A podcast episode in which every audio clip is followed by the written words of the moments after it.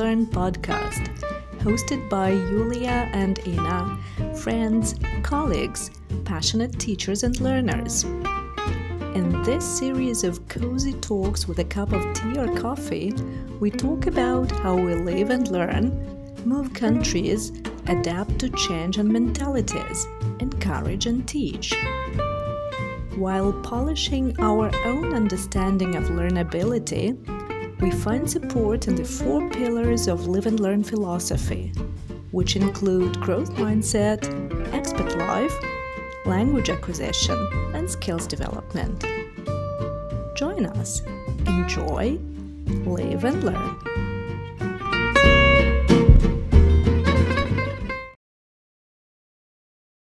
Hi, how are you doing? How is how is life treating you? Life's treating me good. I'm treating life good. We're good. You're both good one with another. I think we uh, we don't compete. We uh, just satisfy the needs of one another. I'm trying to feel satisfied with what I get uh, from life. Life is trying to satisfy me with what it has to offer. So we're good. Oh, what a good attitude! What a good attitude. to have enough, yeah, and uh, to have the sufficiency of something is actually competency, according to Etym Online Dictionary that I'm uh, currently a fan of. It says competency in the meaning of sufficiency to satisfy the wants of life was registered in uh, late 16th century and comes from Latin uh, competentia, meeting together, agreement, symmetry, which uh, in its turn um, has its origins in competence, which is the uh, present participle of competere, to compete, to have a fight, to compete. And you know what is interesting? The meaning in which we use competency nowadays, like sufficiency of qualification for something, uh, is recorded starting in uh, 1797. So it's not the newest notion. Hmm, what was before? So could you formulate uh, that that uh, what a competent man would be before changing the meaning? Just having enough, nothing to do with qualification, but sufficiency to satisfy the wants of life. Having enough, feeling enough, so this is the mantra of being good enough uh, for something, right? So guys, you're good enough. You're a good enough mother. You're a good enough teacher. You're a good enough professional. That means you're competent. That's a circle, you see. Like if uh, in the 16th century, the meaning that was registered uh, meant exactly this sufficiency to satisfy the wants of life, having enough, meeting together had this uh, well, not collaborative, but uh, just uh, the meaning that uh, included being together, meeting together, agreement, all about the positive non rivalry kind of things, which later shifted the meaning to competere as compete, be rivals, fight. And then having sufficiency of qualification to do something. Okay, so uh, we understood that the word competent uh, uh, means uh, being enough and uh, was initially uh, considering the semantics of not competing and then in the end brought the competition into the its meaning. However it's really interesting that of course, depending on the notion, depending on its formulation, we have completely different uh, definition, right? What's define? Define that means ma- making it finer, right?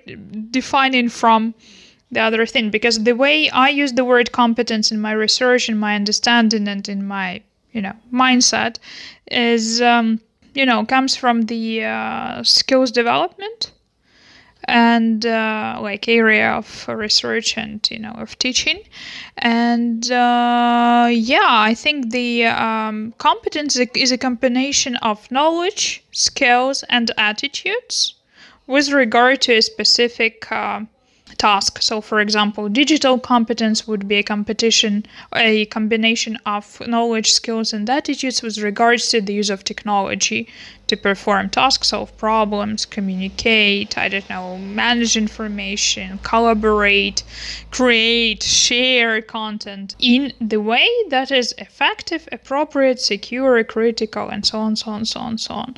So, basically, the main idea of the word competence is a triad, right? A three columns, three pillars of the uh, theoretical basis, the knowledge, skills, how to do uh, this implementation of this knowledge, and the attitude. What is the attitude with which I do it securely, appropriately, and good enough? And so all of these uh, as far as I remember, have always been part of um, educational theory, and uh, it's always been there. Has anything changed uh, recently in the understanding of competences in this triad? The, the main idea is that when we're talking about skills, we actually mean the competence in the broader meaning. When we're talking, I don't know, negotiation skills, well, we do not learn only knowledge, right? The when we're talking about skills, we normally think about practical use of something which is a part of the competence. And of course, you wouldn't be learning negotiation just, you know, having no attitude to it, having no motivation, having no uh, inner drive or, uh, you know, curiosity and so on. You just wouldn't learn that anyway.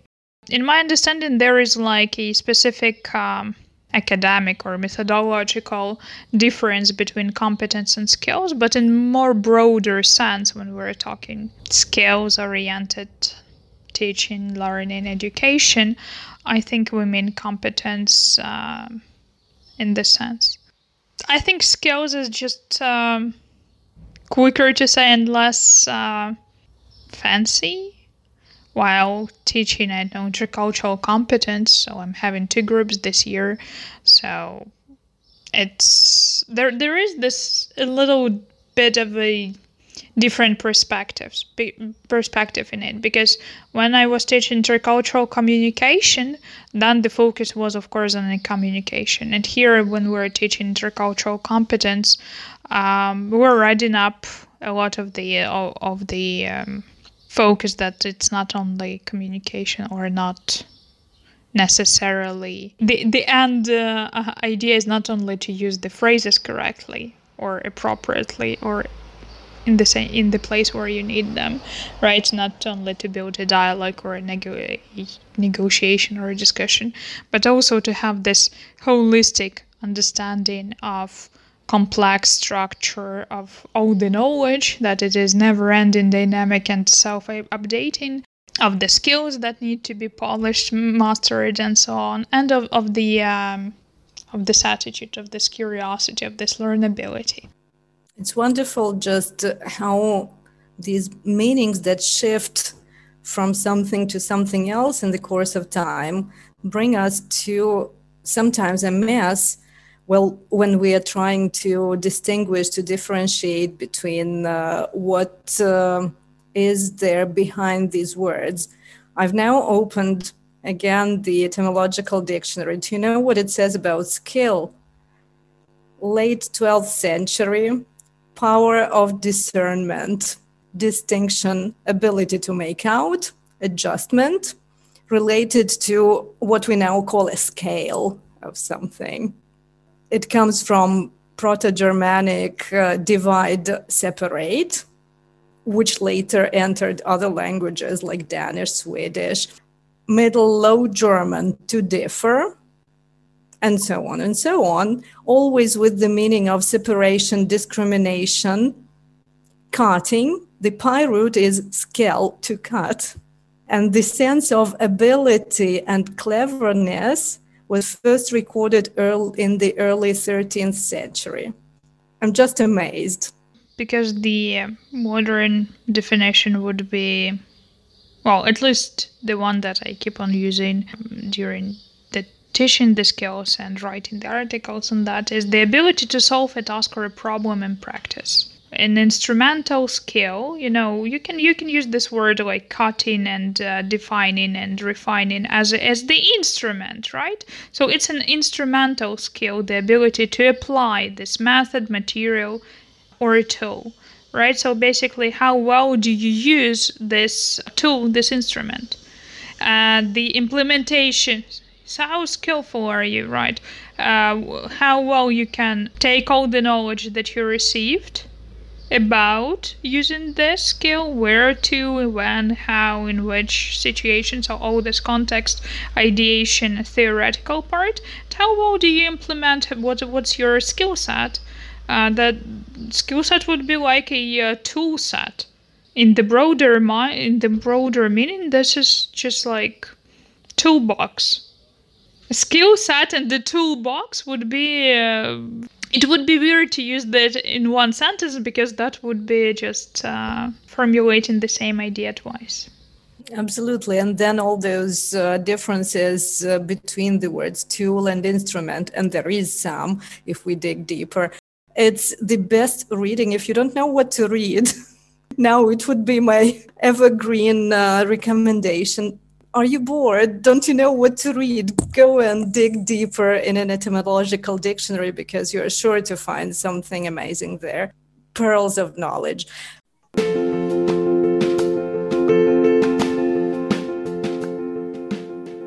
Back to skills and competences from the perspective of uh, language learning, for instance, when we are talking about reading, writing, um, listening, speaking, skills or competences or something else? What is more adequate in your opinion? Well, the CEFR, the framework, right, the European framework formulating this uh, defines it as skills. Reading skills, speaking skills, conversational skills as a part of speaking, right? This is a skill, this is how to this is the uh, ability to solve a task or a problem in practice and provide a piece of solution, right? When you're asked to write a, I don't know, a business email or I don't know, an application or anything like this, this checks the business writing skills, the ability to perform the task within specific context and apply it adequately, securely, and um, effectively all the definitions fall here. But if it shows how good are you in uh, doing so, then it's a competence. Uh, the competence would be as well uh, how much have you learned about it, and uh, what's what's your attitude, what's your thinking, what's your motivation behind that. If we get back to the uh, etymology, then if you feel you're good enough. that's your competence. Yeah, okay. I can write a business email. I might make some mistakes there, but I'm good enough. I might be not skillful enough, but my competence would allow me to solve the task uh, on an appropriate level. So, becoming competent comes from practice, experience of doing or performing or implementing this knowledge into how to formulation, right? How to get the skill.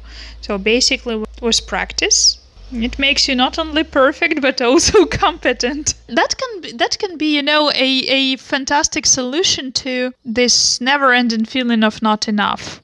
I think we can even link this to the imposter syndrome uh, talk because when you feel not enough, when you seek for the external confirmation of your skills and abilities, then um, that might be a good formulation of uh, feeling incompetent.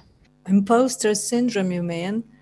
I would add that uh, polishing the skills could help, but to a certain extent, because this never ending process of polishing the skills because of the imposter syndrome means there is never enough um, that feeling of competence.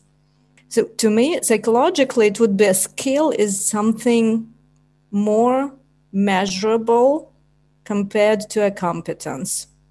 And then it's your turn to say how we can measure both or either. skill is something that you can uh, present for evaluation. Knowledge is something that is either theoretical or factual, that is essentially a collection of facts, theories, and principles. As well, you can present it to evaluation. Just remember how many uh, tests we, we used to have in school, which pro- which assessed or measured only the knowledge in the end. Yeah, so back in school, I didn't know I didn't have this project-based teaching or skills-oriented teaching. Something that I don't know I do every time every day now. I would be amazingly happy if we had it during the uh, our school time. Uh, that's another thing because uh, I can't um, imagine education of 100 years from now be similar to what we have now. Hopefully not, and definitely not. Mm? And then people who will be at school or will be teaching at that time will look back and say, oh, I can't imagine being taught like this. We had all those skill based project based uh, etc things at school. Oh no i might sound, sound like a dinosaur but this is definitely not the way you should be taught. Yeah but there's the third pillar that differentiates uh, in this case. This is the attitude right? Whether or not you're being proactive analytical or you're having a critical position on any specific skill or any specific knowledge would actually differentiate it from competency and uh, skill. Skill is how to. Competency is what for. Knowledge is what. In which way. So getting it all together brings us back to, you know, the, the, the very philosophy of learning you cannot learn anything without those things, right? If you don't know why you're learning, your results wouldn't be uh, satisfactory, let alone competent. Yeah, if uh, you learn in something, you don't know how to implement it, how to put it into practice, and how to use those skill, those uh, tools or those theories. Well, what's the point? And like, if the attitude, okay I don't know, this might include ethics, values, priorities, accountability, cooperation, autonomy, a never ending list. Like, even if I know these things, even I know how, but I don't care or uh, do not prioritize, well, well, then most probably not competent enough. There is this formulation if I cannot account on your knowledge and your skills, how can you be competent to to this understanding. I do think that we need to actually make a beautiful bridge between these two episodes with the imposter syndrome because this attitude defines whether or not uh, you can check your skills and knowledge when, when you're thinking about competency and being good enough because then you have the uh, Dunning-Kruger effect, right? When you have uh, the uh, earlier you are in the learning of something. So just think of the students who are learning a new subject for them right? In their major so they just come to the first second year of the studies and they start learning whatever they chose for their major. And they after a first or second semester they feel like they have enough of it they understand they start uh, understanding some concepts realizing how to use them and so on and their level of self assessment of their competence is the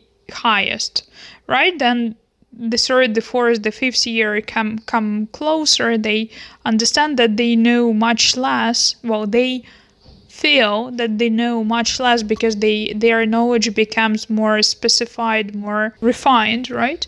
And then if you continue doing a doctorate, in this case, you, you spend like three, four, five years understanding how much there is actually progress and advance in this case and how very little you know compared to this. And then the self uh, assessment, self measurement, is very very low in this case and um, the, the law or the syn- syndrome i don't know the, of this. And the more you're spending your time and the more attitude you're bringing on finding and then only later in your career you can say that well i've learned enough and i feel competent. Actually, I asked this question a couple of weeks ago to one of the most prominent philosophers we had an opportunity to to be in the same talk uh, and to ask questions about uh, the border border lines, the borders of our uh, cognition, and what to do if you un- you understand that you do not understand, right? So how to behave in the field where you do not feel competent. And we had all these beautiful formulations, ideas, uh, development of those ideas, and so on. Very beautiful talk. And then I asked, wh- where is this um, fine uh, border between the Dunning Kruger effect and, and uh, the imposter syndrome? So, what in the end is the uh, how to find this light in the end of the tunnel? Uh, because we are fighting all the time. The more professional we're becoming, the more we doubt whether or not we're competent enough to continue growth, to start new courses, to I don't know, get uh, more focus, to to become on the spotlight, to you know, to talk at the conferences, to write papers, and to I don't know, to ask for a higher pay rate or something like that the, there comes the moment when we feel that there is this how competent am I in this case? So many ideas, so many thoughts. One um, prominent example that comes to my mind is that of Noam Chomsky, who, if you heard his talks uh, 50, 60 years ago, 50, 60 years ago, he was well, he still is uh, one of the most competent figures in the field yeah, of uh, language development, of human language. And if you would listen to his talks uh, half a century ago, you would hear a very confident speaker who knew exactly what his theory presupposed. When we listen to him now, he's doubting more and more and he's asking for proof of uh, language development in animals to confront with his ideas. He is asking for this proof because it's not that he's not confident in his ideas, but he knows that he might not have enough uh, information, that he might not have enough um, experiment that he is aware of, uh, whether these experiments prove something different from what uh, he postulates in his theory and so on and so forth. So, well, I would um, I would say the more competent uh, professional is, the uh, and at the less at the same time, the less imposter syndrome is developed in them. The more open a person would be to new evidence to confront uh, their ideas and to give life, to give way to something new to appear without the fear of being judged as incompetent. On the contrary, being open to new evidence and uh, being ready to welcome new ideas, even if uh, they might be different from uh, the previous theories.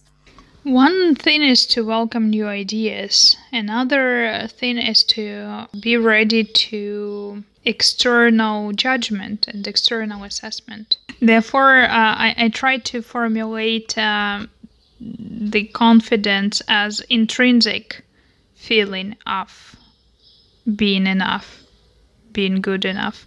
And uh, when we're having the external formulation, external message, judgment, feedback, appraisal, to have enough confidence, to have enough accountability, to have enough proof to show the attitude, the competence. So that's why skills is not enough in this thing. So you need to have knowledge, skills, and, and attitude to confront external judgment, or to welcome the external judgment uh, in this matter? I think these are two different layers. Um, let's say for a skillful person who uh, has that adequate uh, perception of themselves as uh, an expert. I can do this. Here's my certificate. And uh, I intrinsically believe this certificate tells the truth about my skills. If all of these uh, come together and there is no conflict, well, ideally, no imposter syndrome should arise from that. If there is a conflict, okay, I've uh, been learning some knowledge, skills, competences, then I get my certificate, which says uh, you're not just good enough, you are this level of this skill or competence but something stops me from uh, implementing this uh, knowledge, these skills, these competences into my uh, practical activities, then uh, there is some kind of a con- conflict in between.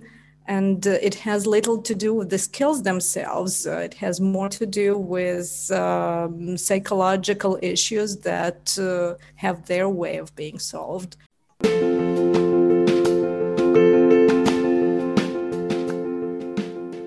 You know what uh, the uh, above mentioned philosopher answered me to my question.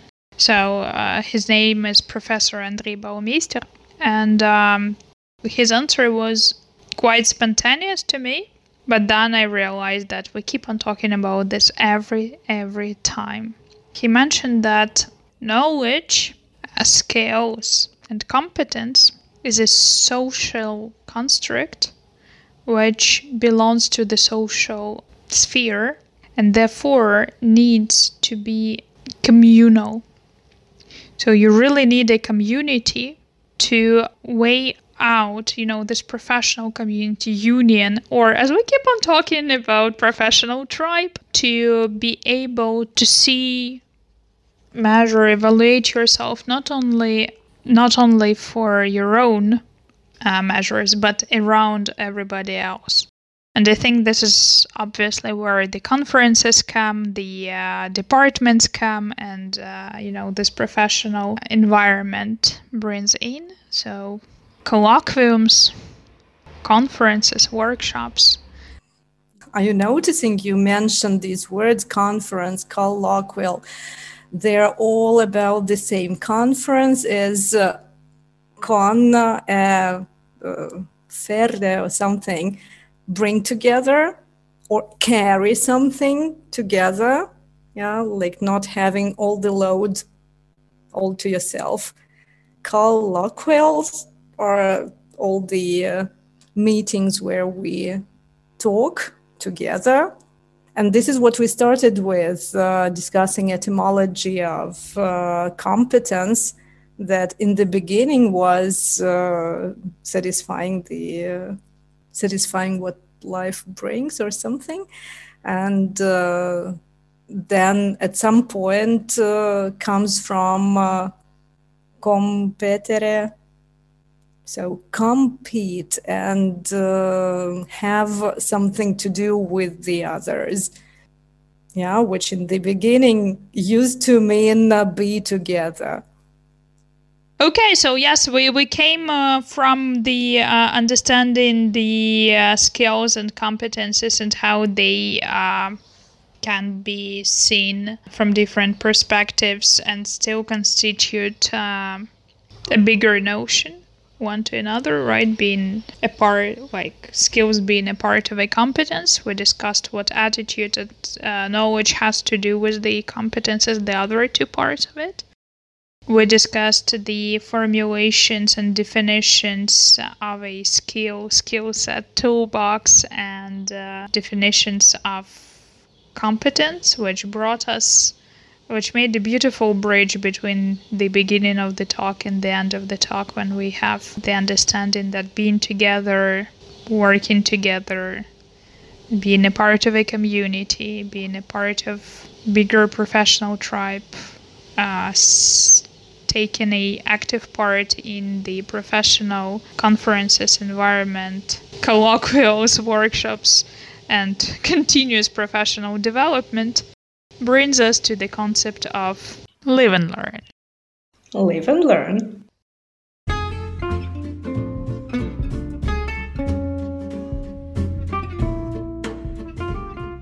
Thank you for listening to this episode. If you share Live and Learn philosophy, please subscribe wherever you get your podcasts. Follow us on all the major social media, comment, and spread the word about this podcast so that more people could get their weekly portion of growth mindset content. Live and learn.